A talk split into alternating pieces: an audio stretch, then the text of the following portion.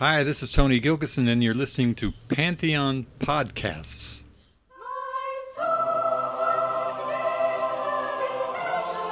Welcome to Pamela DeBar's Pajama Party, a Pantheon podcast. Look inside the let this out take you Music, we couldn't get much higher. culture, conversation, tambourine man play a song for me. and good old fashioned rock and roll. Excuse me while I kiss this So now, I give you Miss Pamela and her Pajama Party. Hello, dolls. You are listening to Pamela DeBar's Pajama Party. And, you know, most of you know I'm a groupie, or I used to be a groupie, although I'll always have a groupie heart. A groupie is just someone who loves musicians and the music they make. And they like to be around the vibe. When it's a, a regular time in this world, I do rock tours. Um, I write a column. You can read my column at pleasekillme.com. And I have many books out, of course. I'm writing two more as we speak, so I am keeping busy during this oddball time. And I'm very proud to be part of Pantheon Podcasts. And we are really growing, man. Have you heard Pleasant Gaiman's show? Whoa! You better check it out. And we are on all platforms, so you can find us anywhere. And so listen to our podcast, please, and tell your friends, okay? I would love that.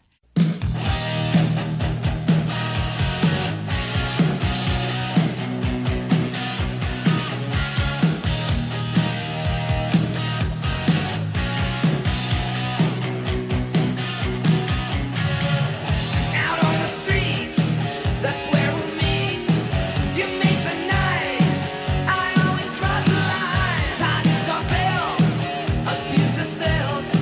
Get in our way. We'll put you on your shelf another day, some other way. We're gonna go, but then we'll see you again. I've had enough. We've had enough. Call it vain. She said. And today's show is pretty special. All my shows are special, but today I have uh, Dee Dee Keel joining me. She is a was a notorious wild groupie and proud of it. She's totally unabashed, and her stories are incredible. She is in my book, Let's Spend the Night Together. Uh, which is about a whole bunch of groupies and all their fabulous exploits. So, we're going to talk to her right now.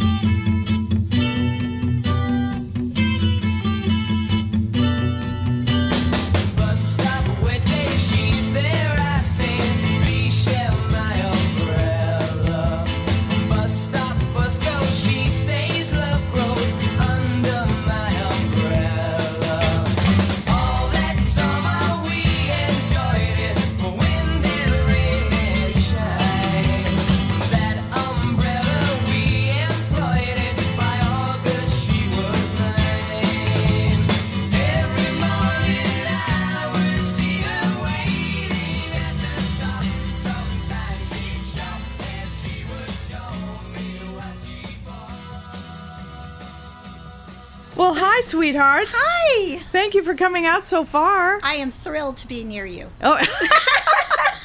Yay! I will do anything for you. Oh, honey, that is so sweet. Well, you are you're a chapter in my book. Let's spend the night together. And So- I had no idea I was a chapter until I opened the book. You didn't. Oh, what, you just thought I was going to say a couple things. I mean, I thought there'd be a little something something in there, and then somebody handed me the book and said, maybe you better look. And I went, woo! oh, yeah, she has her absolutely her own chapter. And what did I call it? Did I, oh yeah, hey little girl, you want to come on the bus? That that was for Keith Richards s- asked you that, right? Was That it? what that you know, looking back, I think it might have been Bill Wyman, but Oh. but I was so stunned that it even happened and Yeah. frozen. I couldn't remember. That is such a cool story. We're going to get to that. Um, but I'm going to read a little tiny piece out of here because I'm going to give people a little idea of why I wanted you to come on the show. Okay. Lucky for me, it's a small rock world we live in, and when she heard, when Dee Dee heard I was working on a book about groupie history, she contacted me through my website. This is her response to my email asking whom she had groupied with. Here goes, she said. Jeff Beck, Cozy Powell, Chick Churchill, David Cassidy, the entire Hollies band, Ian Pace, Keith Hartley, Johnny Allman, Tony Stevens, traveled with Foghat and Humble Pie, Peter Grant. Yes, I went big. I was I was like, whoa, I can't wait to hear about that. Lee from Chicago, and many, many roadies. I didn't mind if I got to hang with the bands. Iggy and the Stooges. I married the Lightman, lived with Iggy, Van Halen, Motley Crue, Rat. I married Bron Keel and toured the world with many famous bands. Phew. It's tiring just hearing it. yep. I called her instantly, and after a few minutes on the phone, I knew she had to have her own chapter. So that is Dee Dee in my book, Let's Spend the Night Together. And um, the, re- the way this happened really is uh, Aaron and I were talking about the whiskey a go go. She, she said, I need some, I'd love to get some history on the whiskey. It's such an important venue, yes. it's such a, a historical place. And I went, Well, I know just the person to talk about that. So, so here you are. Well, and the history seems to be changing a bit as the people that um, remain begin to tell the stories. Um, so I'm ki- I'm really happy to talk about it. To- Yeah. to- to- for me to set the record a little more straight than it's starting to curve to. Um, Good. because as we maybe all know by now, the Magliari family now owns the whiskey. Yes. But it was started by Elmer Valentine. Yes, and you were his assistant for a dozen years, right? I was there from 71 to 83, What a great run, huh? right by his side. And Yeah. uh, and so I have a lot of a lot of love and respect for him and I hate to see his history just disappearing. Uh, but the people that are telling the stories in the Magliari family just don't know. That's part of the problem. Okay, because they're the the young people run it now, right? The younger. The grandchildren Yes, actually. right. you I know. So how would they know unless they, wouldn't. heard it from Mario? I mean, he had some great Mario Magliari and Elmer Valentine were partners in the Whiskey A Go Go, right? par- partners not to begin with. Oh, okay. Well, And- it's- okay. If you know the history, let's hear it. Well, yeah. initially it was Elmer's idea, and Elmer was the owner, sole owner. Okay. Uh, Mario was the right hand man. He really ran the place. The interesting thing was because he was out on the street, he became the face of Right. the whiskey, Yeah. which a lot of people misinterpreted it as being the owner. I see. Well, I always knew. I always thought it was co-owned by both of them. Um, but I was very tight with Mario. He was much more, like you said, the face, and he he loved Was. pretty girls. he was always very good though with them. I- No Excellent. bad stories about Mario, man. He was very happy with his wife Scarlett, and but he he loved pretty girl. He loved them to come into the club because He did. A lot of people would buy us drinks, and we'd get people on the dance floor. So I never had to pay to get in there. And that that's exactly what happened when I well I began hanging out in front of the whiskey when I was uh, 14. I ditched school to go see the Young Rascals up there. But Yeah. I wasn't old enough to get in. Yep. But when I arrived up there and saw those big red letters, it was like a beacon and I went, "Oh my god, I could hang out here and see the just see them load in and out." yeah, exactly. I began to hang out there a lot. And when I was about 19, so maybe 1968, uh, my good uh, childhood f- uh, high school friend got a job in the box office, so I got to go in free. Is that Charlotte? That Who- who was, was that? Kathy. She Oh. actually still works at the Roxy. That is incredible. incredible? I bet she's got some stories too. Yeah, she and I were there. A lot of them aren't real big on telling stories, and her memory isn't the best, so she relies Oh. on me a lot. But Oh, okay. I have a pretty clear head and a good memory, so I will, you know, I'm sure to re- remind her of different things. But, Yeah. But she was the reason that I ended up getting to go up and, and in the first place. We went together. And um, it was about 19, s- late 69 when Elmer had, I was a new girl in town, a lot of attention I was gathering because there were regulars. Yeah, yeah, yeah. So he asked one night, you know, who's that girl? And, and I got introduced. And then he said, uh, hey, would you like to answer phones for a couple weeks while I look for a secretary? Uh, and I said, heck yeah. Oh, of course, my God, just it- to be in that hallowed space. I mean, yeah, oh, God, all the stories, e- even in the in the book that you've told. Well, it, I'm yeah, sure it's there are kind of more. I'm fun. And, sure and there are- Elmer, Elmer always said, you know what's beautiful about you? You have no idea how powerful you are. and I yeah, didn't. yeah. I know you were just having fun. Absolutely. Yeah. Yeah, I wait every week for the the um, the new album releases to be sent in, so I Yeah. could spread them out on the table, and the girls and I would look around and go, "Ooh, Foghat, he's mine, he's mine." Yeah, yeah. So, so how did you? I mean, so early on, who who were you attracted to as a as a young teen. Well, Like- of course, the Beatles and the Rolling Stones Yeah. got got me going, and then I, you know, kind of branched out from there. I I totally went to the Stones when I began to be pretty rebellious at fourteen. And so tell us about the the Stones concert. I think we were both at that it's concert in Long Beach, right? I actually got to see them three times because they performed at the Tammy show at the Santa Monica Civic. Right. Oh, you got to go to that. Which was free to all of the local schools. We got free tickets. Oh, So I did. I went to that. My parents dropped me off. This was the first time my parents realized that I was going to be a handful. they dropped me off for the free concert, and I got right up front. I thought I was going to die waiting for Jan and Dean to go through. Everybody's coming on. Finally, the Stones. I even I even stood through James Brown, which, looking back, I'm thinking that was How lucky you were. Fantastic. Yeah, how lucky you were. now I'm appreciating it, but you know, when you're when you're When you're waiting for Mick, yeah. when you're 14 and you're waiting for the Stones, yeah, it didn't seem like a lot, but um, but I, I can relive it perfectly.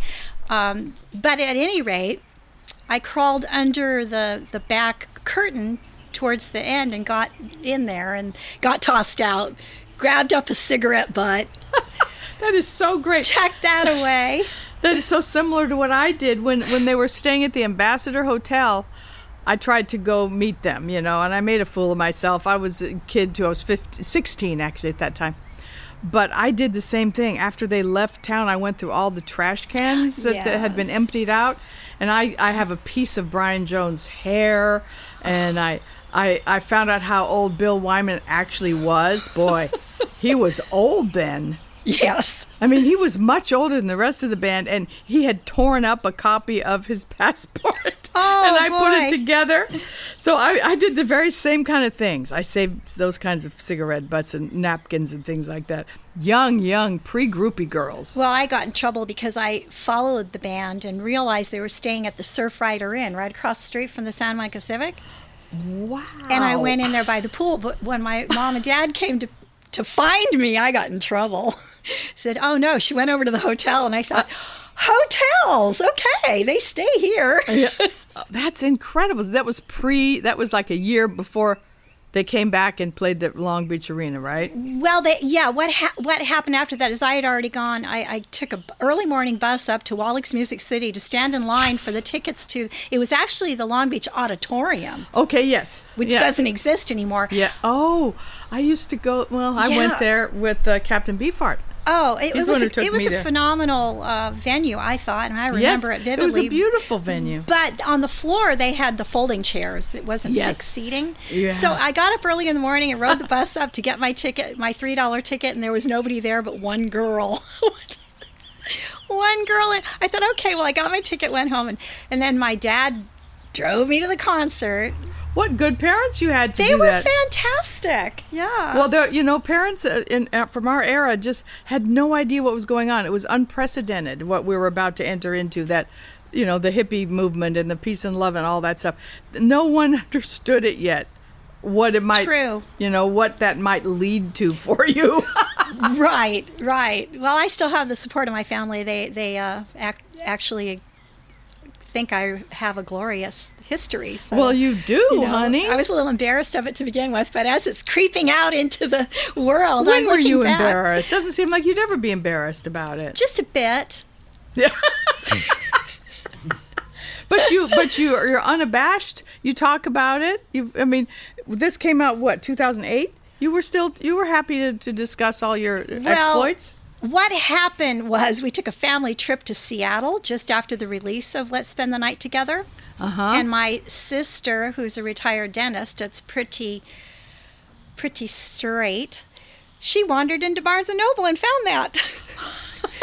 and she bought it and went back to the hotel and devoured it and then she went, "Oh my. I'll bet she did. I had no idea." oh, yeah. and So- you have six kids, right? And they're I do. she has six kids. That in itself is several books. I mean, I have one kid. I don't know how you did it, man. And six grandchildren now. amazing. I call amazing. them the 12 wonders. it's a wonder I made it through it. And you know, you and I are a lot alike in our. We have optimism. We have a lot of joyous optimism. I do. Yeah. I Yeah. do. I'm a peacemaker and Yeah, a me love too. maker. I can see the beauty in any situation, even maybe the beauty of my embarrassment a bit of revealing my little secrets. Well, we're gonna st- okay. So after the Stones concert, did you tell me? Did you meet them at the Long Beach Arena? I did not. What happened after that was they played the LA Sports Arena in 65. Okay. So 64, I did the Tammy show, I did the Long Beach Auditorium. Mm-hmm. but you, at least you crawled under the cur- curtains. I would not have had the ovaries to do that. Well, I tried to crawl into the backstage area of the uh, Long Beach Auditorium. Right. It's a really was a really old building, and I ended up crawling through a bathroom window, but then I couldn't get out, so I never never made it that far. Got back into my seat. Um, the seats were the were the folding seat Yeah. type, not fixed seats. So we all stood up. But then people were going right through the slats and getting their legs stuck. Oh. So I realized if I, I could start walking forward on the seat. So I, I got to the front. Oh. But yeah, it was, it was pretty crazy. Good. I was I was getting little tricks going as I went along. So by the time I went to uh, decided I wanted to go to the Long Beach Sports Arena, they were getting quite famous at that point. Yeah. Yep. I always had a little bit of a magic touch, and I'm talking to some girls at school, and it turns out this one girl's dad was the manager of the arena.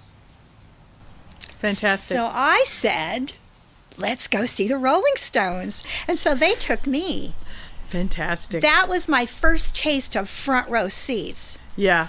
and Wow. getting really Front up row for close. that. And then Incredible. we had to wait around while they closed. They cleared out and closed the arena. Uh, she and I were scouring through all of the trinkets that were tossed up on stage, the teddy bears and the panties and every, Panties and whatever bras. else. Girls were Right. whipping their bras off and throwing Yes. them on stage. I remember that so vividly. I was at that show too. of course. Yes.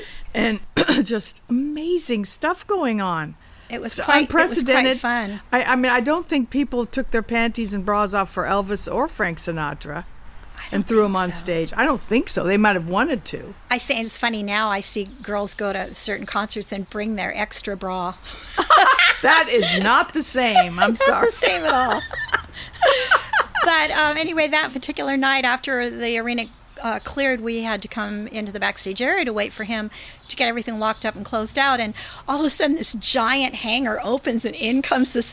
It was like this giant star of this huge tour bus, and I went, "Oh, what is that?" What is that? But then out of a tunnel comes this man leading the band. I was just Mm. cemented to the ground in awe. Oh my gosh.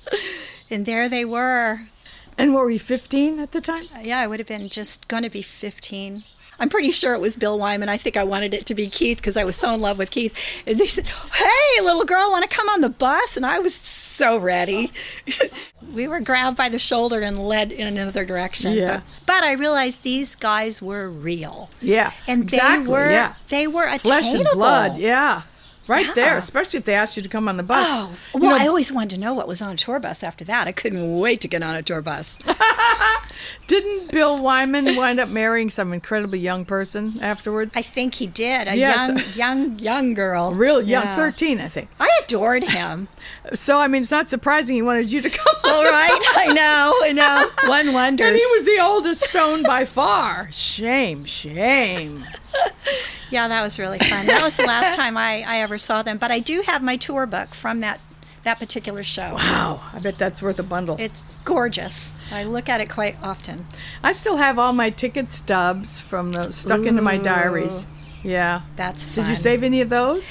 No, I've lost a lot of things along the way. I just have a handful, but the handful I have are pretty dear and special to me. Did you keep diaries?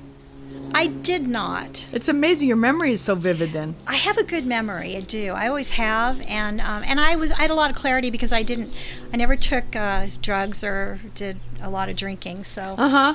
Never Uh, took drugs. nope. That is a, an incredible thing to be proud of, I think. well, my 'cause I grandfather, can't say that. my grandfather and his um, sister were pharmacists. I was raised really just running around in the pharmacies. They had four pharmacies in L.A. wow, and you never wanted to tamper with any of it. No, he taught me never to take anything unless you absolutely needed it, and he taught me all about the chemistry and you know. So I always I listened to him. Very wise. Yeah. He That's was a incredible. Really smart man. So I know you wound up hanging out with the Rascals. Did that happen when you had that big crush on them in the early days at the whiskey, or was that later? That the first day that I went to the whiskey, they were loading in and out. Of course. But they walked just a couple of blocks to a, a motel, and we followed them. And that was when I realized, okay, here it is, hotel again. This could work. This could work. and they were very sweet. They allowed us to come in, but they kept the door open. Um, oh, huh. My girlfriend and I became, uh, I would think at the time, maybe they thought we were stalkers, quite annoying.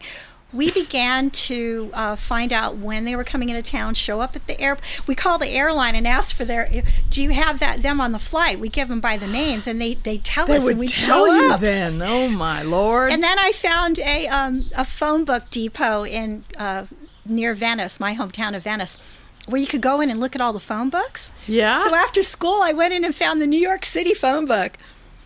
Score! I found Dino Danelli. he was the cute one. Quit calling him. Hanging up. But they No came one back- could imagine that happening nowadays. It I was mean, it's- him too. It was really cool.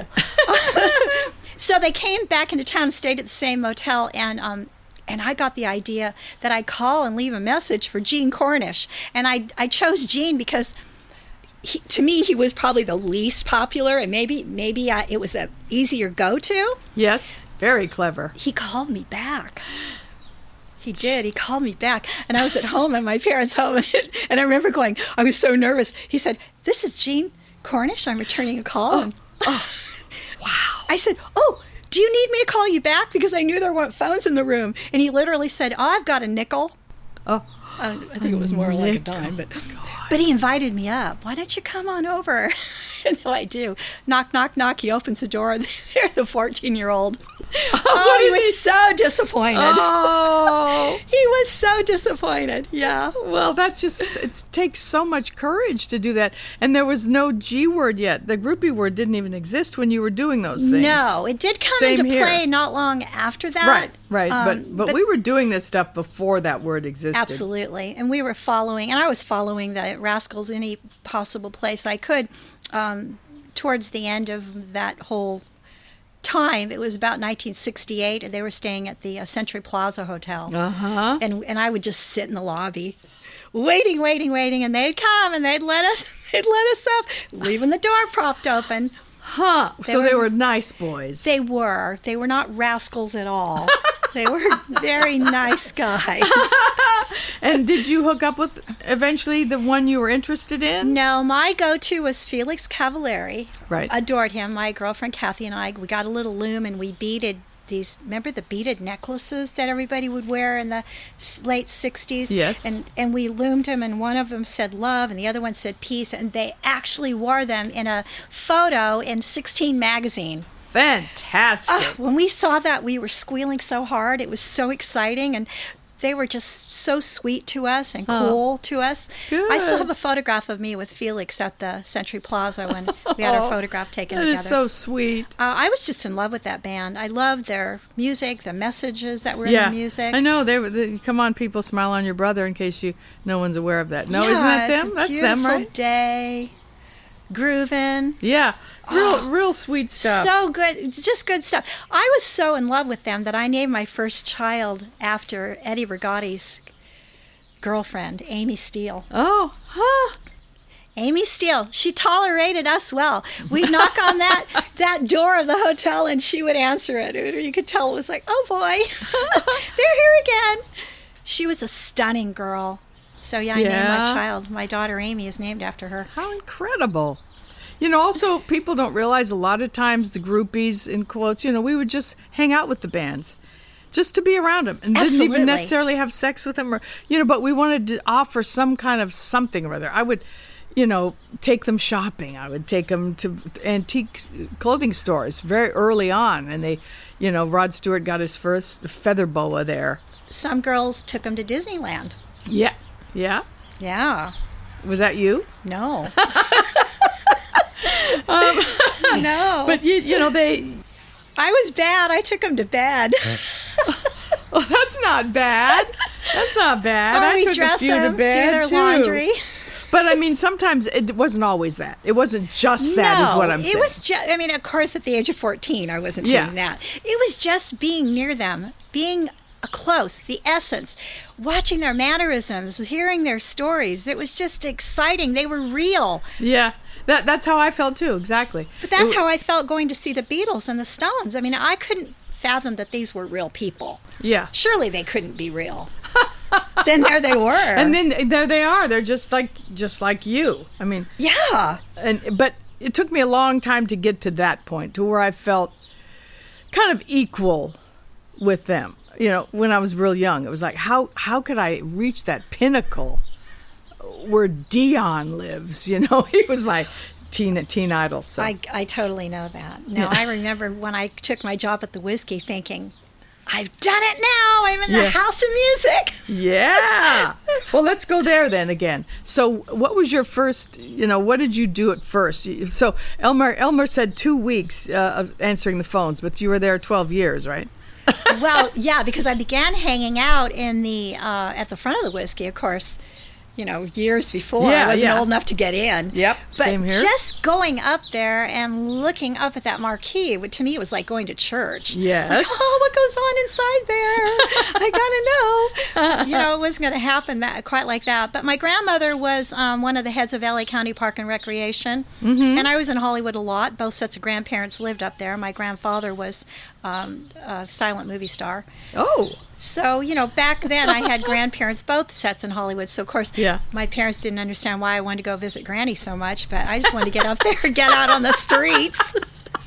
want to go down to that Whiskey a Go Go place. Yeah. I stayed out there long enough. You know, I got asked to answer phones for a couple of weeks right. while Elmer looked for a new secretary. Now that was Gail Zappa was uh, before you, correct? Gail Zappa was one before me. I came in after a girl named Susan Markham. oh, I Marcon. knew her. Yeah, I came in Sure. after her. Yeah. Okay, but Gail had your job originally. I mean, wait, Yeah. that's just so fantastic because she, she and Elmer were very tight for a while. Absolutely. Yeah. Well, that was that was something. I mean, just to be in that office was something. I didn't know if I'd even last, but you know, I went in for two weeks and ended up staying there what eleven years. Yeah, It's a amazing. long time. I had three kids while I was there. You had three kids I having did. that job.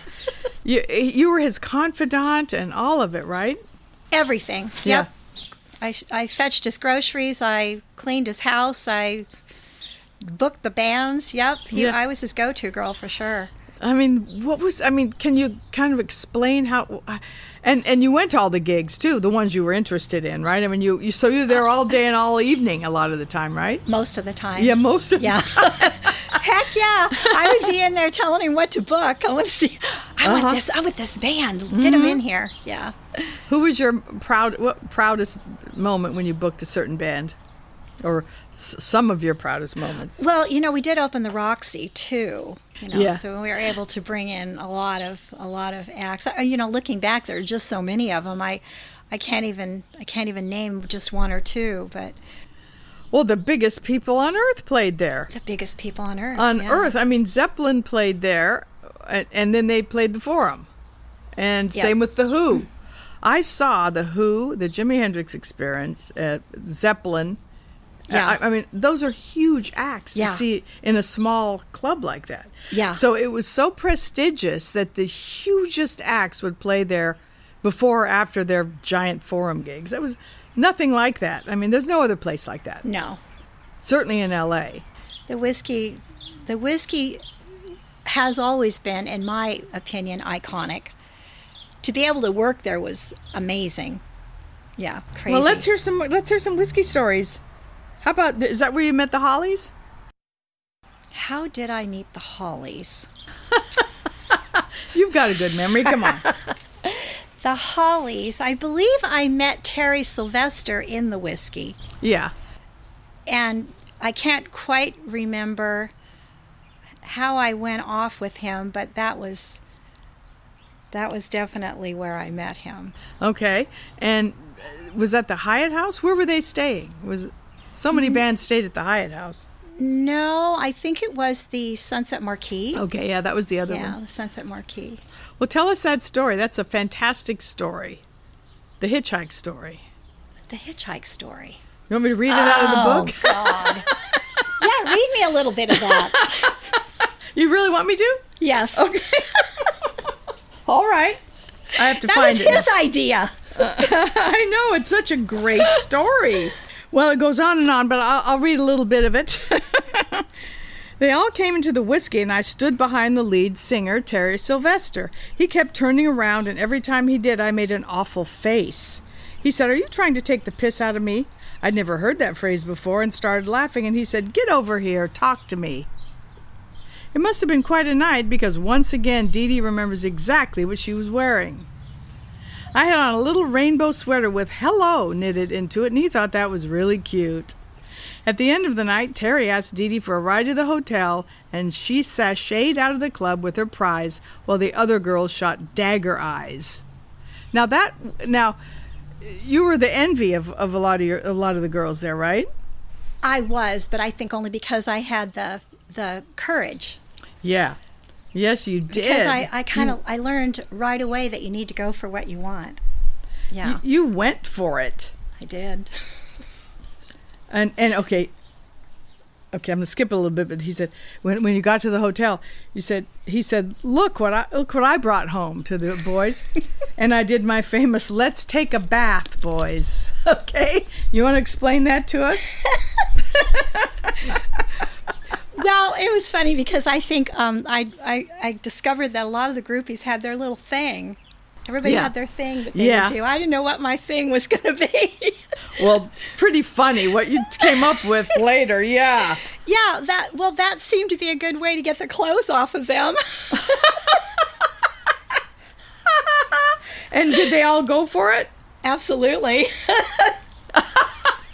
Well, they would have been fools not to, right? it was fun. It was all in good fun. But some of this, I mean, is is just outrageous. they all basked in Dee Dee's largesse except for cutie pie Tony Hicks, who stayed in front of the TV. He was a little tisk tisk about the whole thing while the rest of us had a good time. Afterward, he frowned and said, Well, what are you going to do with me? I got down on the floor in front of him, and they all gathered round to watch. After hearing about Cynthia Plastercaster's unique way with a dick, Dee Dee had been trying to come up with her own sexy gimmick. Wait till you hear this, guys, her sexy gimmick, okay? She asked Terry to go to the fridge and get some ice cubes.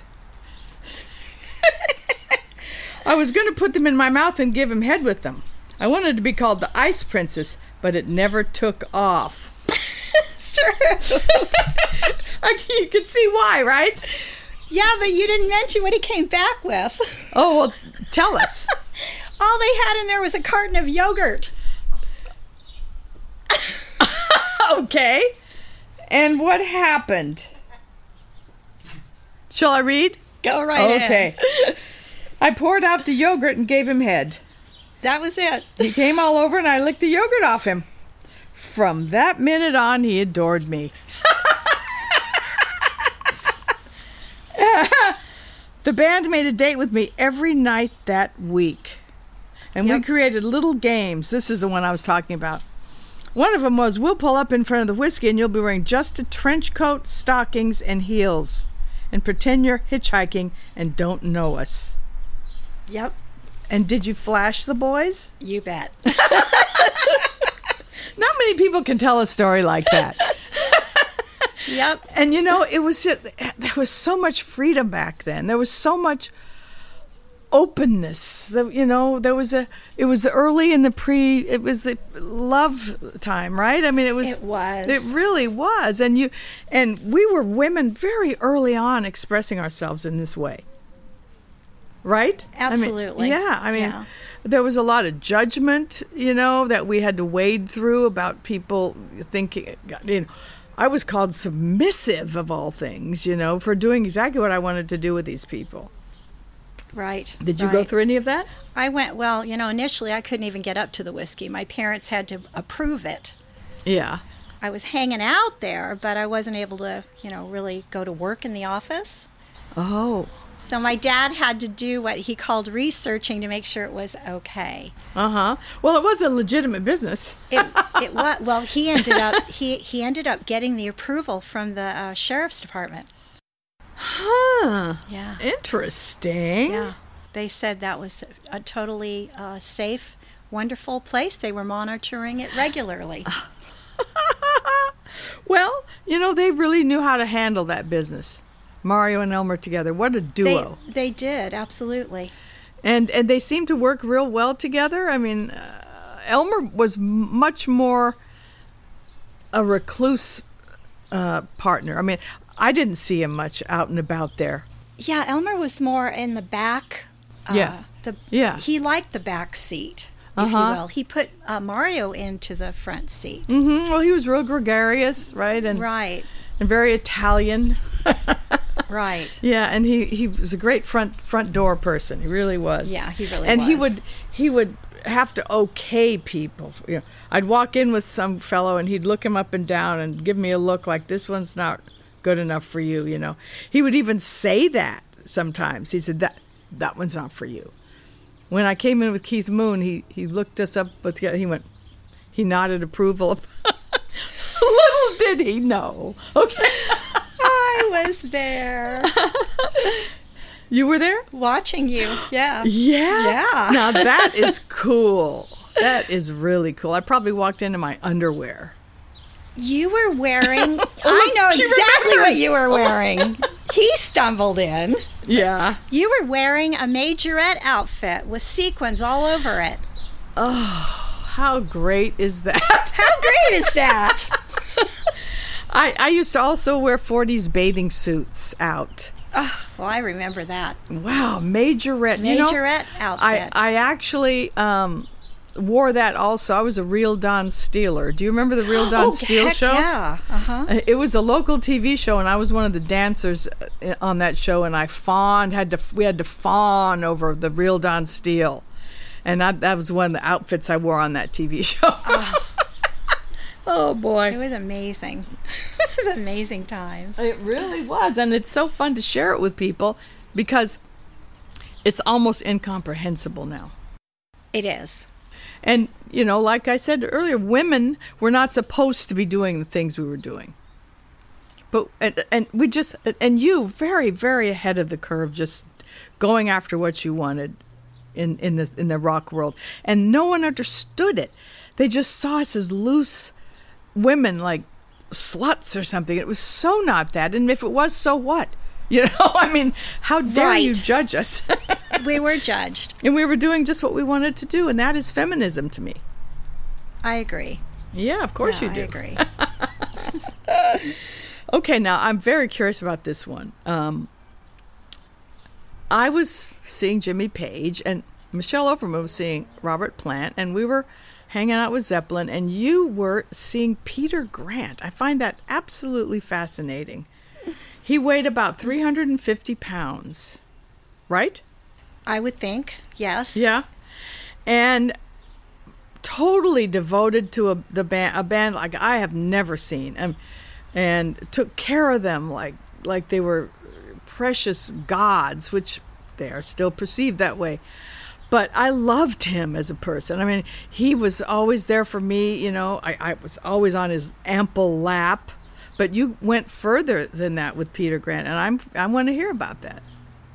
Peter was such a sweet, compassionate, genuine man. Yeah, he was. I think a lot of people were afraid of him. oh yeah, He had this bigger than life persona. Underneath was this really sweet man. he was. And I remember when I met him and, and, and he realized that I was interested. He, was, was- thrilled. I bet he was thrilled. He wasn't used to getting a whole lot of action, I don't think. he treated me so sweetly and, and tenderly. Like like a little doll maybe. Yeah. It was pretty fantastic. Oh. Well, I sure loved him. I took th- him and his the band to Nudies. To, that's remember when they started looking countrified. Yes. I had I took them to Nudies to get all suited out, and he was so excited because they had tiny sized cowboy clothes, and he got them for his kids. Oh yeah. And so did Bonzo. Bonzo got some for his kids too. Bonzo was a big teddy bear also, unless he got drunk.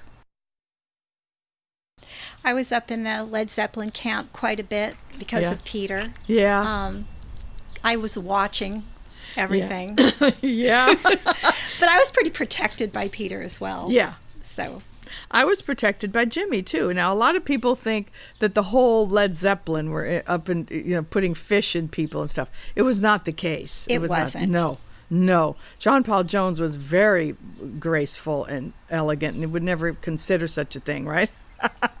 but the whole neither did the rest of the band except Bonham. Bonham would Right. get hooked up with the roadies. And real drunk, and the roadies and Bonham did all that crazy stuff. there you go. So Yeah. it was not Robert Jimmy or John Paul Jones that got up to that mud shark stuff, you guys. No, I was I, I dated one of the roadies. I know exactly one? what they got into. I'm trying to I'm trying to think. He was one of my favorites too, and I can't quite think of Clive? his name right now. Clive was Jimmy's roadie. No, he was a beautiful guy, a big tall. Oh, those man. roadies were beautiful. Oh, weren't they? Yeah. they really were. so you didn't. So roadies to you were were a, s- a good bet, huh? Tell us why. I liked them, and I met a lot of them because they would come, uh, i- you know, into the whiskey. where You would meet the roadies first off. uh huh. Yeah, And it's a good way to be able to go to the shows and. Yeah, absolutely. Yeah. yeah totally. Are- Are you still friendly with Richard Cole?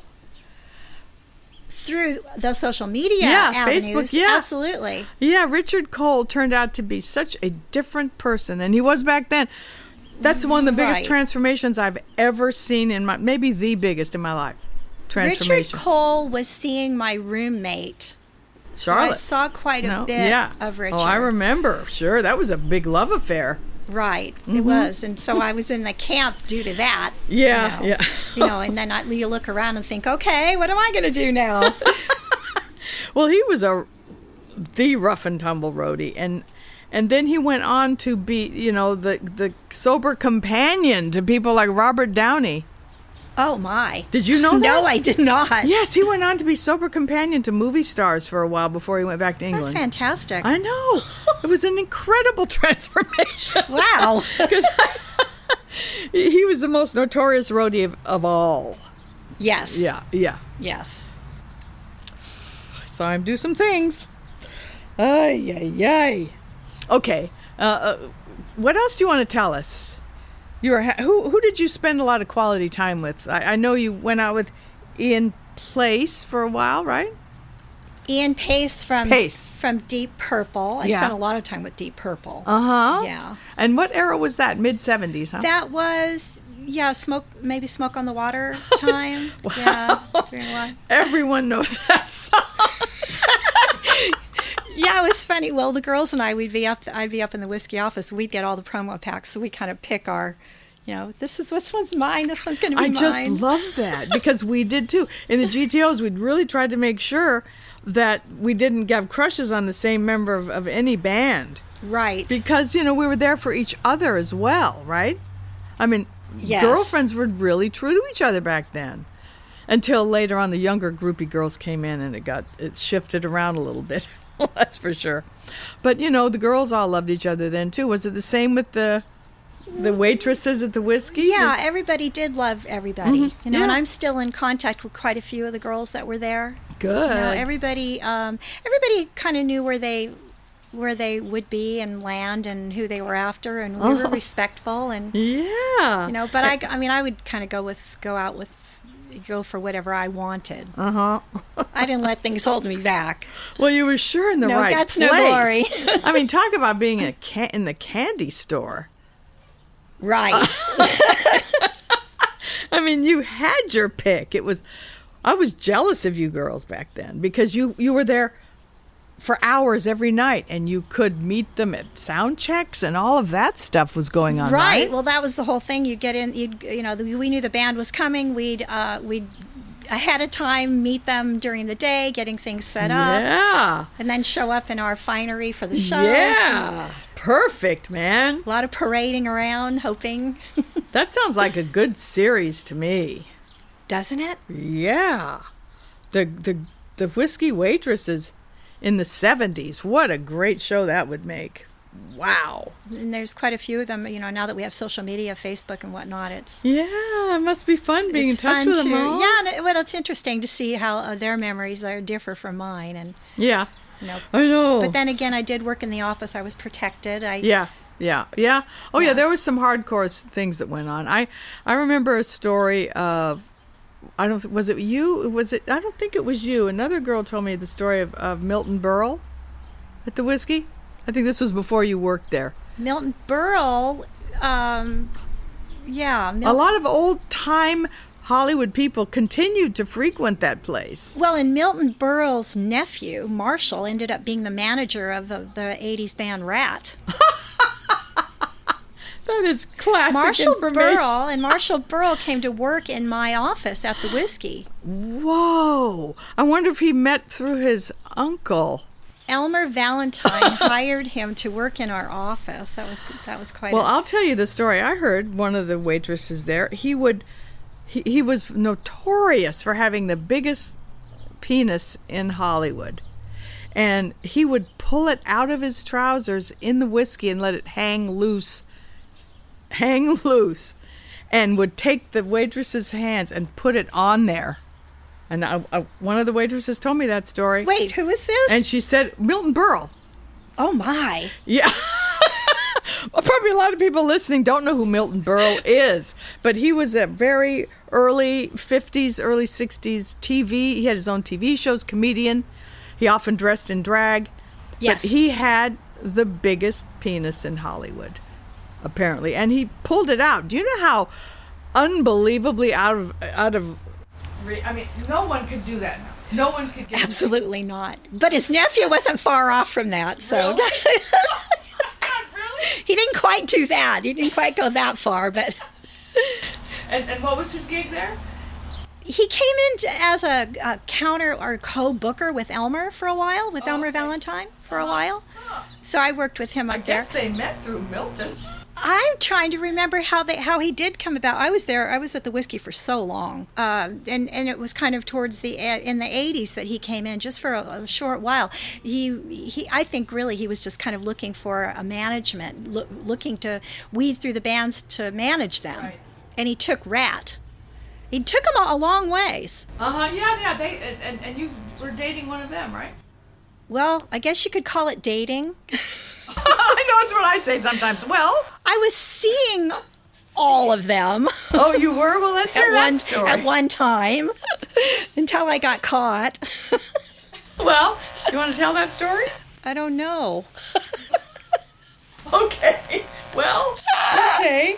Was there one? is it- Wasn't Stephen Piercy your main squeeze in that band? I adored Stephen Piercy. Yeah, I just I just had a had a, a cutout for him, if you will. He was he was what everything that made my heart tick. Yeah. and uh, and of course you know then I'm there and I've got this wonderful job and and I'm this princess so to speak and they you know they were all coming one after another and I th- I thought well why not so so I did Wow. And why not? There was no reason why not back then. You know, it was it was a time that's.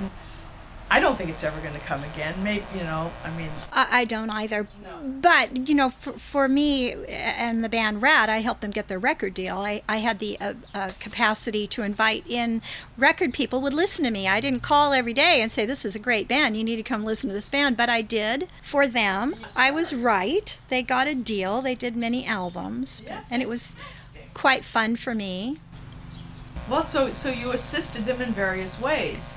That's another thing people, when they hear the word groupie, they don't realize what's going on behind the scenes. You know, you know, they imagine things, which is fine. I'm still called names t- to this day. Um, I, re- I recall the word groupie coming about when I was about 14, 15. My father used it frequently because I was following around the bands, the Beatles and the Rolling Stones. Um, my mom even drove me up to hang out at St. Pierre Road when the Beatles were staying there. Same here. I went up there. I was up there, my Wow. mom sitting in the car with my newborn brother. While I'm trenching around in the in the garden, Exactly. I And- got to uh, get to ha- go into their backyard because Ronnie Lewis, Jerry Lewis's son, escorted us through there. oh, there you go. I mean, We were what a bunch of characters we were, huh? Well, yeah, doing uh, well. So my da- my my dad indulged me in all of it. He drove me to the Rolling Stones concerts and waited in his car. You know, he would put on a little chauffeur's cap and drive his Cadillac so that I was going in style. but that was the that was the the groupie. He'd say you're a groupie, and that you know it it seemed after uh, a bit of time it rolled into something a little not so cute. That's for sure. Well, at first it was just a, a name. It was groups came from the word group. You followed a group. Yeah, the first time I saw it or even heard the word was in a British magazine. And then the first time I heard someone say it about me, I was hanging, I was standing with Led Zeppelin. So you must have heard it even before I did that word. But but it, it, it didn't even it, it didn't mean anything negative. Not at all. No, it was cute. It, it was fun. It was cute. It was an accurate description. Now, as as we're hanging around, you know, as a young girl, are we not uh, fantasizing of becoming that girlfriend? Yeah, sure. Back then, for sure. There were Absolutely. no girl rock bands. There was not even, you know, there were like certain singers and front, you know, Motown girls and stuff, but there were no rock girls. Right. So that was the closest we could get to the rock. Well, Susie Quattro came about, and I wanted to be Susie Quattro. I wanted to be that tough, ballsy chick. Yeah, she, you know, she, she's my friend on Facebook now. She's I love quite her. a character. I friend love her. her. She's really open. She's a doll. She just turned 70. yeah, as I will, as I am this year. Yeah. I'm excited. I'm a year older than I like being 69, though, the naughty number. Yes, I like that number too. it's my I love being favorite number. 69. I wish I could go back to 69. but but yeah, the word groupie. I mean, I you know it it it did evolve. It changed. You know, I'm I'm not I'm so proud of it. totally, and I am too. So it, it, it, it very much upsets me when people lump it in with slut or whore, you know, which happens quite often. Or Often. submissive. I mean, of all things, that is not what we were, right? We, No. No. We did just what we wanted to do. And it was quite fun. against all odds, and it was a lot of fun and easier to do than you could walk into the Whiskey a Go Go any night of the week and bump into ten rock stars. Absolutely, They hung out there. it was so fun. It was so safe for them then. I mean, it changed, of course. I think did- didn't things change a bit when John Lennon got killed? there Well, was more protection around people. There was absolutely, yeah. I mean, in the early days, I would hang around uh, out front when I was able to get in. I was there every night. I was always afraid I'd miss out on something. I was there every single night, almost like wallpaper. Me too. I was there every night. It was my home away from home. is It was what I call wonderful. Yeah. When I uh, when I got the opportunity to come into the office and begin working there, and I, I ended up being a full time employee. It was really pretty funny because full time was it was 11 a.m. to 7 p.m. Good Then I hours. was I was always late to work. Elmer loved me so much he adjusted the hours. Ultimately, I ended up working 12 to 5. Had children, got married Yeah. the whole time while I was there. I was his, I was really his right hand man. You were married a couple of times, yes? Yes. And you had a couple kids with the first guy and two or four with. with I Ron had Deal? my daughter long before that. Oh, okay. Uh, my daughter Amy, that I named after uh, Oh, Eddie okay. Brigotti's uh, And she's girlfriend. 52. You have a She's 52 year old daughter. Wow. Yeah, she's 52. Incredible. She's an amazing woman. And how old is your youngest? My youngest is uh, 33. Okay. I have a large gap in there. So, um, so when I ended up going off and getting married, I continued working, and I had three sons. So I had my four children.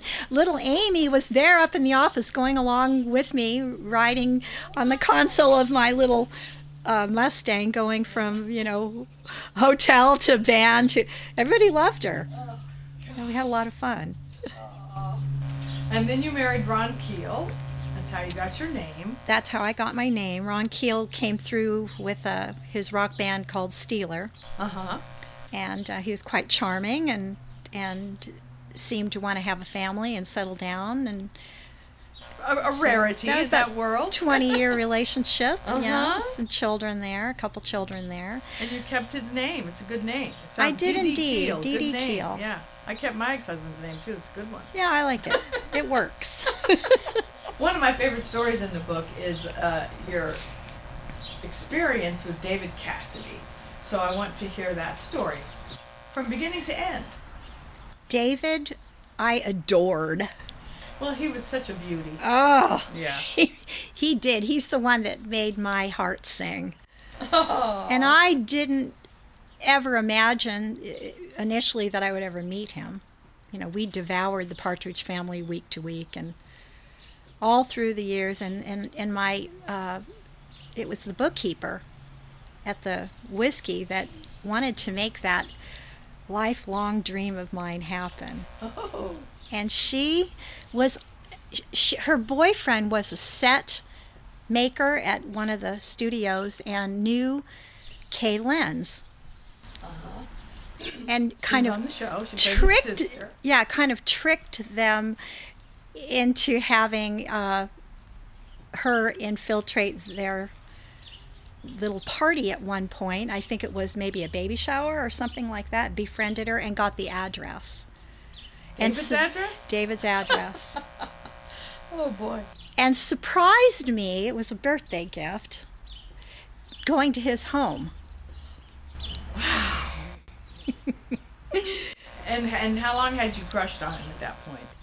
it had to be 10 years And he was already obviously the show was no longer on at that point. And he Correct. was singing. He and he was records, right? And and he at that time then really wasn't even with her.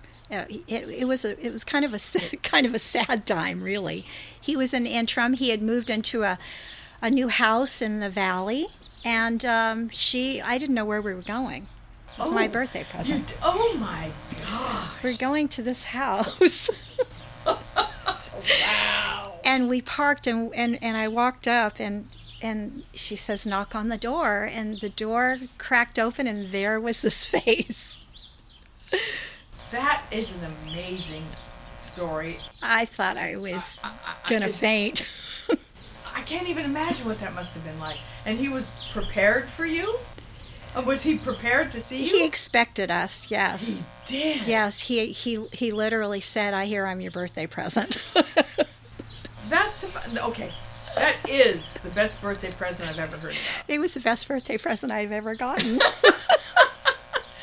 And and what happened from there?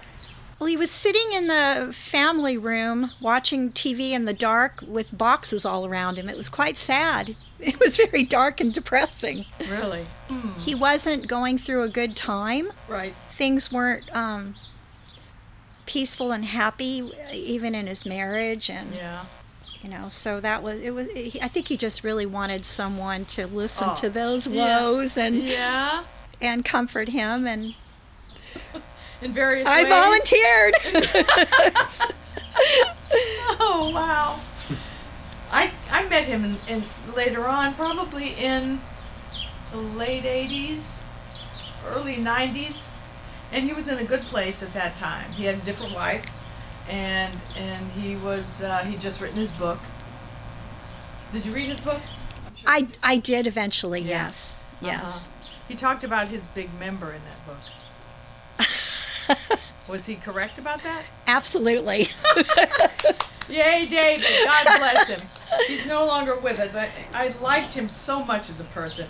He was so funny, right? I He mean, was so sweet. I So- mean, maybe yeah. almost to the to a fault Yeah. that he was really a good person. He was. and very lonely. yeah. at I that don't think time, he huh? ever really got the the understanding and the love and the care that he really desired. And I think, uh, as far as his career went, he was Yeah. He did not. he wanted no. something totally different. Yes, he did. Yeah. And Yeah. he had a very rough relationship with his dad. Oh, my God. Yeah. Which really colored his whole life, I think. But he was a very decent man. I really liked him. I interviewed him for something or other, and we hit it off. And he started coming to some of my parties, and he was really sweet. I really liked him. I did as well. I really did. I really had a lot of respect for him. It was a sad, sad that he's gone. I know. Too young. He But was I had fun performing with in him. Vegas. and last I heard, he he was in very bad shape on stage, right? Didn't he have dementia or something like that? Yeah. Um, I think he did, and I, I did I did go to a performance Oh, you did. towards the end. Um, it was heartbreaking. Yeah, I know. It I was- choose to not remember Oh. that. Well, I'm glad you have a a better memory with him. I actually went with one of your good friends, Oh, Kip. oh, you did. You and Kip went to We see went David to Cassidy. see David Cassidy. You know, Kip has a crush on you. Why in the world you don't I take him love up on it? Kip. Well, it's- you know, he is so shy. My friend Kip, he won't even come on. I've tried to invite him to be a podcast guest because we have such a fun time on my our rock tours. We have our James Dean connection, and he's got two great bands he was in, and he's too I, shy. I booked his band, Shock. you did. Yeah, see, he should be over here with me. Ah, I know. Well, yeah.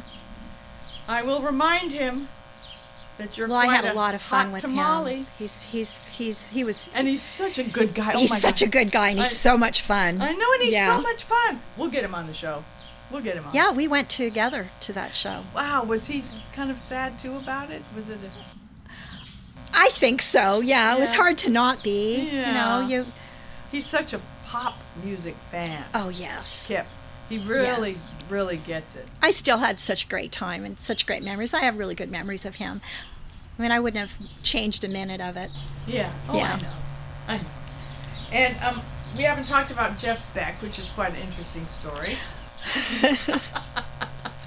Good old Jeff. Yes. so let's hear that story.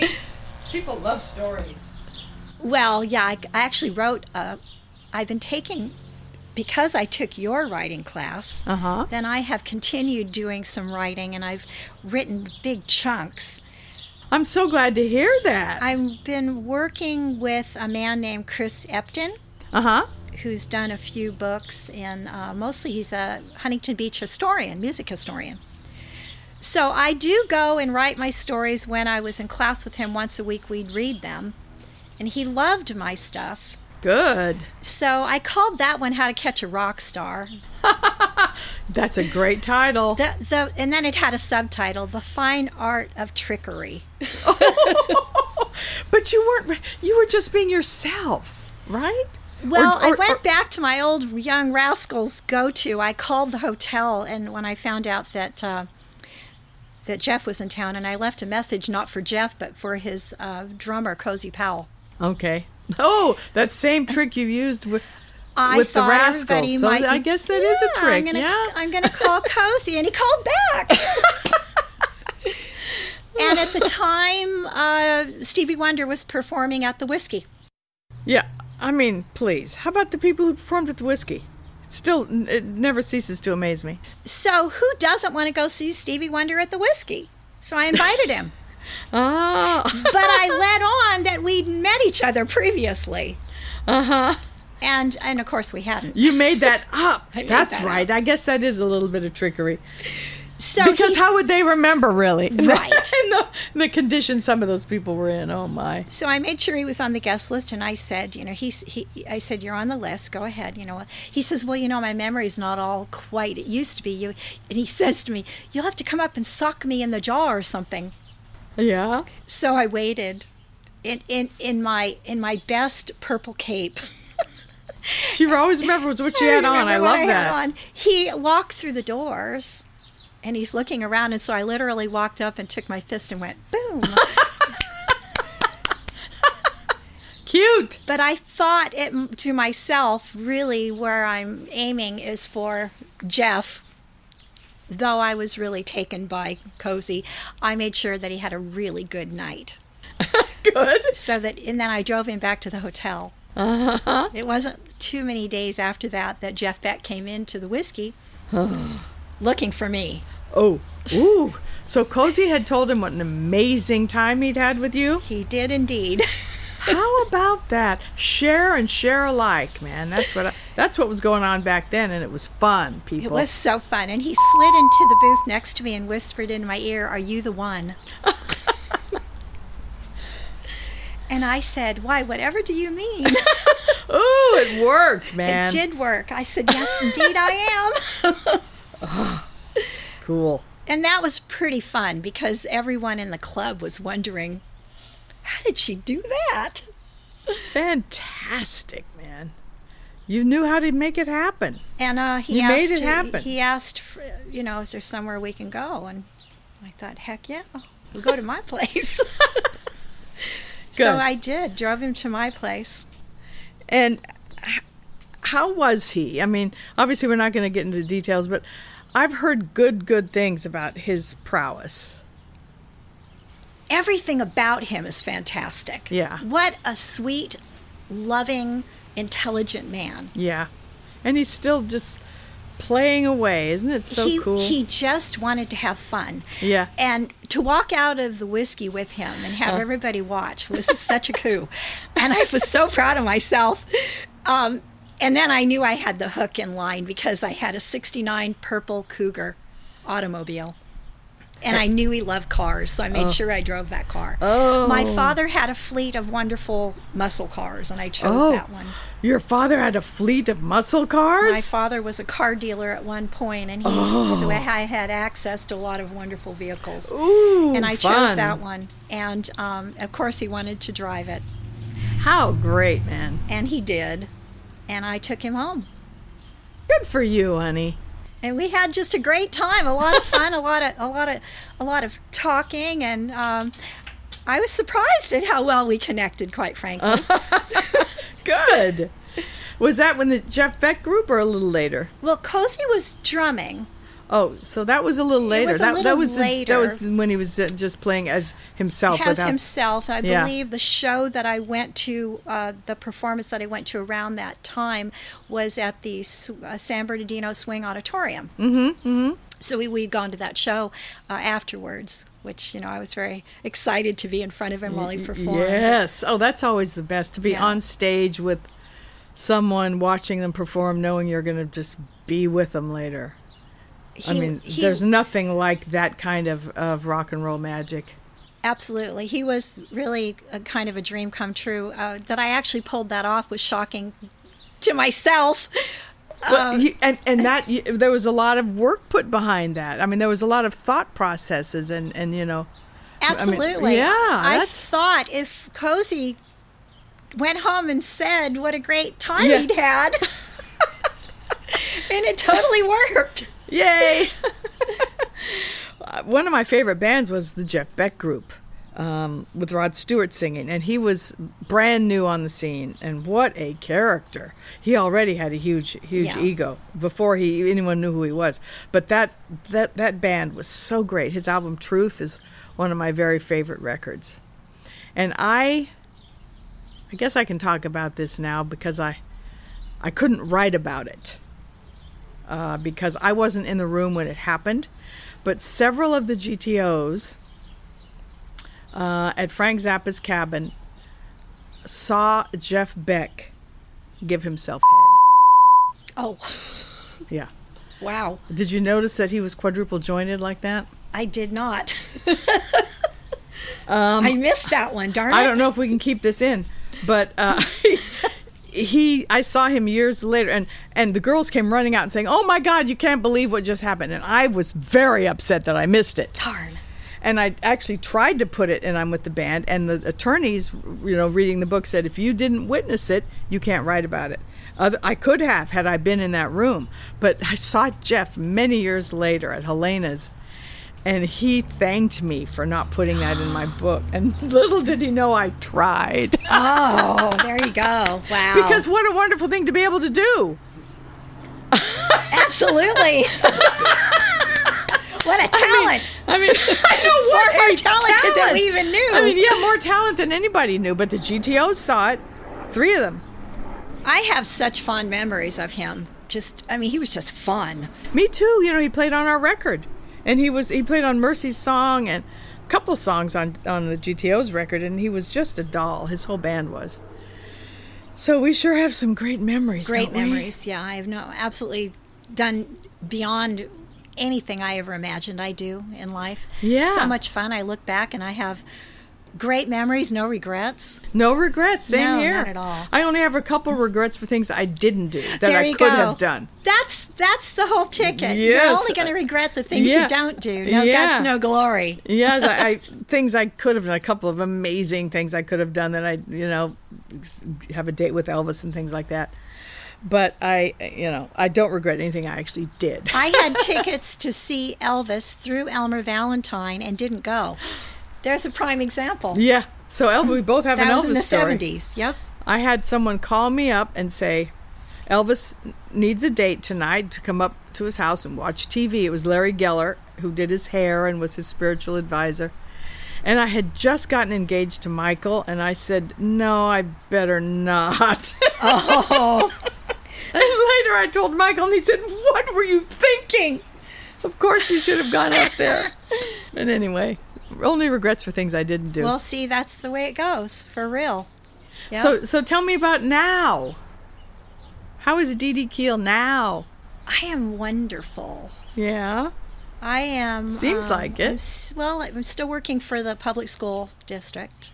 And you've been a teacher, I'm the detention supervisor detention supervisor. at a middle school. that is so fantastic t- that that Dee Dee Keel is a detention supervisor. Well, you know, well, I have to say, w- it- it's really funny how that even came about. I, I wanted, my family thought it was time I got a real job.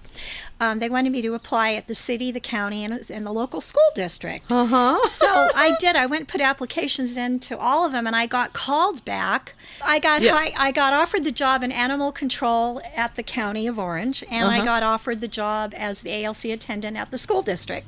I wanted to work with children, so I took that job, not knowing exactly what it was. Uh-huh. Come to find out, it's the detention supervisor. Wow. but come to find out, I'm really good at it. Uh-huh. Uh huh. Wow. I I think uh, because I could relate to being a rebellious teen. Yeah. that Yeah. I connected with these kids that were having these similar issues. Uh-huh. And I Good. learned right away to give them choices. Hmm. And that that afforded me an awful lot of power with them to relate. I have since become very well known as being Miss Dee Dee the rock and roll girl. Well, I'm sure with the internet now they can look all kinds of things up. Which I was about afraid you. of. Yeah, I bet. But most recently I did have I've gone through quite a few being there 11 years I've gone through quite a few administrators at the school site that I work at and my most recent assistant principal came to me and said I've googled you and I thought oh darn yeah. and and and she said I really get it it's amazing what Good. an amazing life you've had and I thought shoo That's so good that people are starting to appreciate this incredible life that, that women lived back then. I don't think I could do the job as well as I do it I'm still there Uh huh. had I not gone through some of the many trials and and triumphs that I have in my lifetime. trials and triumphs. So Mm-hmm. Love it. not not long ago I did I was on the Family Feud TV show okay. and Steve Harvey had asked about what do you do for a living? And I had mentioned that I worked at the Whiskey A Go Go. But then I real quick said it ties in with what I do now. I'm the detention supervisor at a middle school. So so I was able to to say to Steve Harvey, so you see I know how to handle naughty boys. I had started that by telling the story of spending my 21st birthday with Led Zeppelin. Ah. And on that on the Family Feud. I said that on the Family Feud. Oh, that is so cool. So it piqued a lot of interest. But Yeah. when you figure if you spend your 21st birthday with Led Zeppelin and now you're working as a detention supervisor in middle school, I think I qualify to handle naughty boys. so it was perfect. so, are there any acts um, that you saw f- first, and then they at the whiskey, and then they just became household names? Oh, so many. I think my, my most favorite story, if you can remember, y- y- of course, I followed you around. Look at you. I love you, and I followed you around for so long that I'm thrilled to be here. Oh, thank you, honey. Do you remember a band called Sparks in the Oh my god, my 70s? favorite. Ugh, They're still my uh, top five favorite band. so we booked them at the Whiskey as Half Nelson, Yes, that was their first band. and nobody came. Nobody came. I didn't see them till they were Sparks. Sparks. The very first time they became Sparks, I guess it was 1970. I saw them. So they went to to the UK, and they came back, and they changed their name to Sparks. Yeah. And so I got this great idea to say, direct from England, Sparks. Oh, and people showed up. They did indeed. That is so it was good. a great triumph. And Their their newest album is so good, man. They're still one of my it's, favorite bands. it's fantastic. I learned so much working with Elmer Valentine, and I, I had a good uh, a good handle on things that were happening that where he didn't the the, the street level, yeah, you know that kind of thing. Um, and I was privy to a lot of um, secrets that were going on in, in Hollywood, and uh, Elmer had uh, movie stars coming up. We'd have we'd Sonny Bono, Cher. They were coming up to have lunch with Elmer. So uh, He knew everybody. and then we His opened, story. And we opened the Roxy, so we had you know double things going. I was answering phones for both at one you know at that time. well, we should have you on again. Uh, crazy, crazy know. stuff. Yeah. Uh, but one of the one of the, my most favorite stories that I ca if you want to hear now we can I can Okay. bring it bring it full circle. Oh, okay. The uh, my love affair with Ian Pace of Deep Purple. Right. the girls kind of set me up with him. We went into the Hyatt House bar and, and they wanted to be around Deep Purple and my roommate was so in love with John Lord. which is, Well, we're gonna we're gonna set you up with this drummer and I had no idea, but I went along with it. He was so sweet. What a wonderful man he was. I I would see him all the time. I was his LA girl. Ian Pace would come into town and I would go see him. I was his LA girl. Absolutely adored him. Drove down to surprise him one night with, with my roommate Charlotte in my little car, all the way to San Diego to the sports arena where Deep Purple were performing.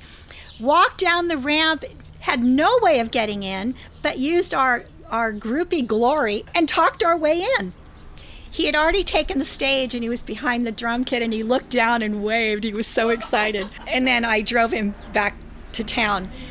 Well, yeah. So I when I got I got married to the uh, road manager for Iggy and the Stooges, and I I was working at the whiskey and I was very pregnant, and I'm in the foyer of the whiskey and in walks Ian Pace, and I hadn't seen him in about a year. And he just looked one one look at my stomach and was, looked heartbroken because he had asked me if I wanted to go to England with him, Aw. and and I didn't want to leave. Huh. I- well, you I- must have I was- known something was coming. I was in kind of a glorious spot. I had three men that I was really in love with, but it was time to settle down. I had my little five year old daughter Amy, yeah. Yeah. and and I picked the American man. Yeah. so he walked in and, and, he, and he just kind of felt my stomach and he, and I just I felt like heartbroken for myself, heartbroken for him, but I knew I'd I'd made the the right choice.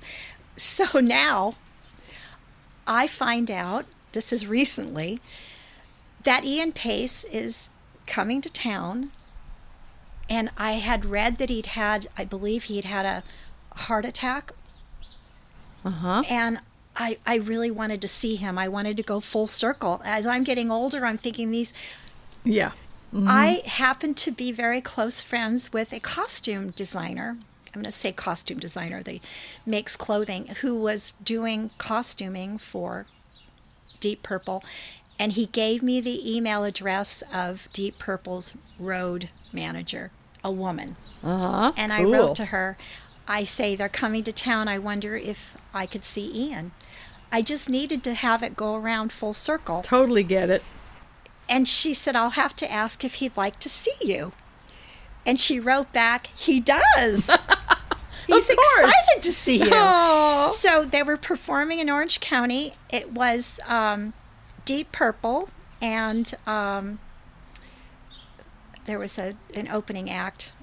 Oh, no, it was Deep Purple and co headlining Judas Priest Oh, yeah. I remember. the costume designer for Judas Priest was the one who got me on the list. And Okay. so it was very official. I had a, a purple pass with an IP on it, which I realized meant Ian Pace. and they come out with a walkie and they call my name. He's ready for you. Oh. Wow. Things have changed, huh?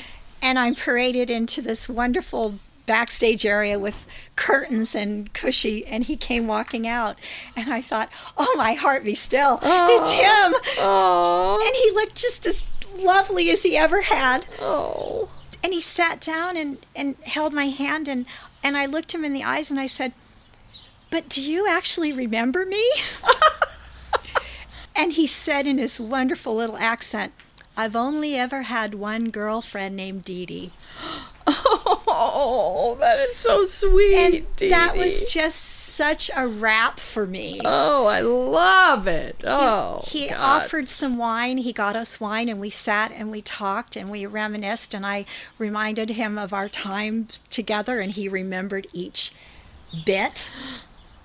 And they came to get him to go on stage, and he said, "Please ask to see me again when I come through town." Oh, that is so perfect, isn't it? And we had a photo together. yeah. his road manager came out and took a photo and i took my place in the audience and that was it and i thought to myself i'm not going to ask to see him again Because it's it too, was too perfect Because it was too perfect. Oh. what if it doesn't end this way Yeah. Yeah.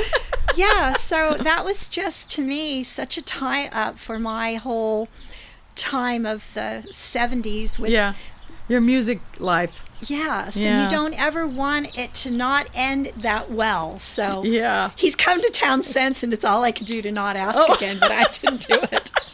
Picture perfect. It Picture was perfect. It really was. Yeah, that he considered me his girlfriend, yes. not just his LA girl. Yeah. Right. Yay. it was wonderful. Well, honey, thank you so much for reminiscing with me. I really enjoyed it. Absolutely a pleasure. Delighted. Okay. I love you. Love you too. Thank you. Bye. Bye.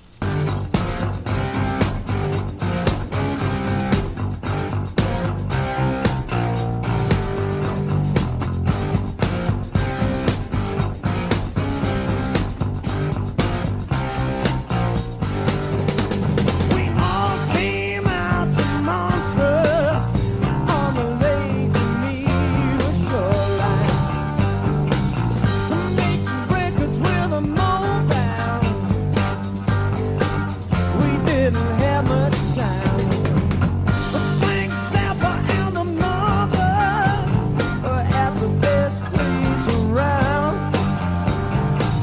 But some stupid with a flag gun burn the place to the ground. Smoke on the water, fire in the sky. Wasn't that incredible? What a, a incredible forthrightness there from Dee Dee Keel.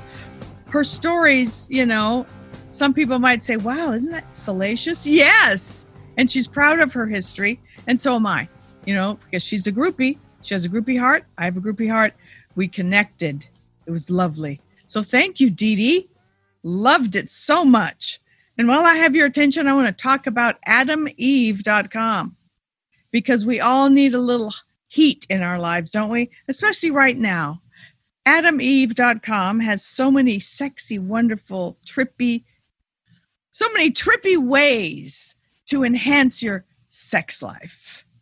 So please go and check it out. And I've mentioned this before, but I'm going to mention it again. They have a plaster caster kit similar to my dear friend Cynthia Plastercaster's infamous casting of rock star genitalia. And you can make your own guy a rock star by casting his genitalia.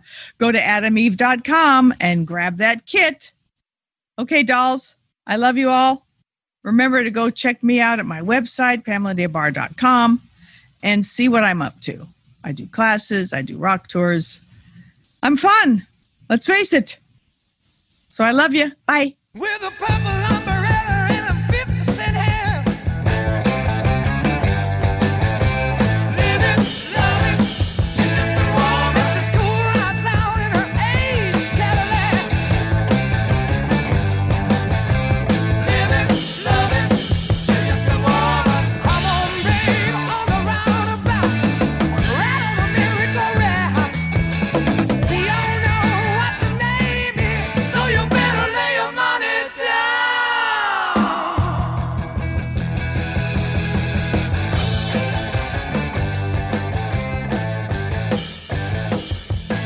Alimony, alimony, paying your bill. Living, loving, it's just a war when your conscience hits you, knock it back with pills.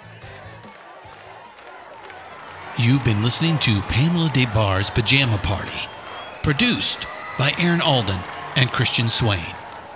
All sound design by Jerry Danielson and Busy Signal Studios. Fine. Miss Pamela at Pamela DeBar on Facebook, Instagram, or Twitter. Find all the Pantheon podcasts at pantheonpodcast.com or wherever you find great podcasts. Find us on Facebook at facebook.com backslash Pantheon Podcasts. Rock and Roll Archaeology on Instagram and Pantheon Pods on Twitter.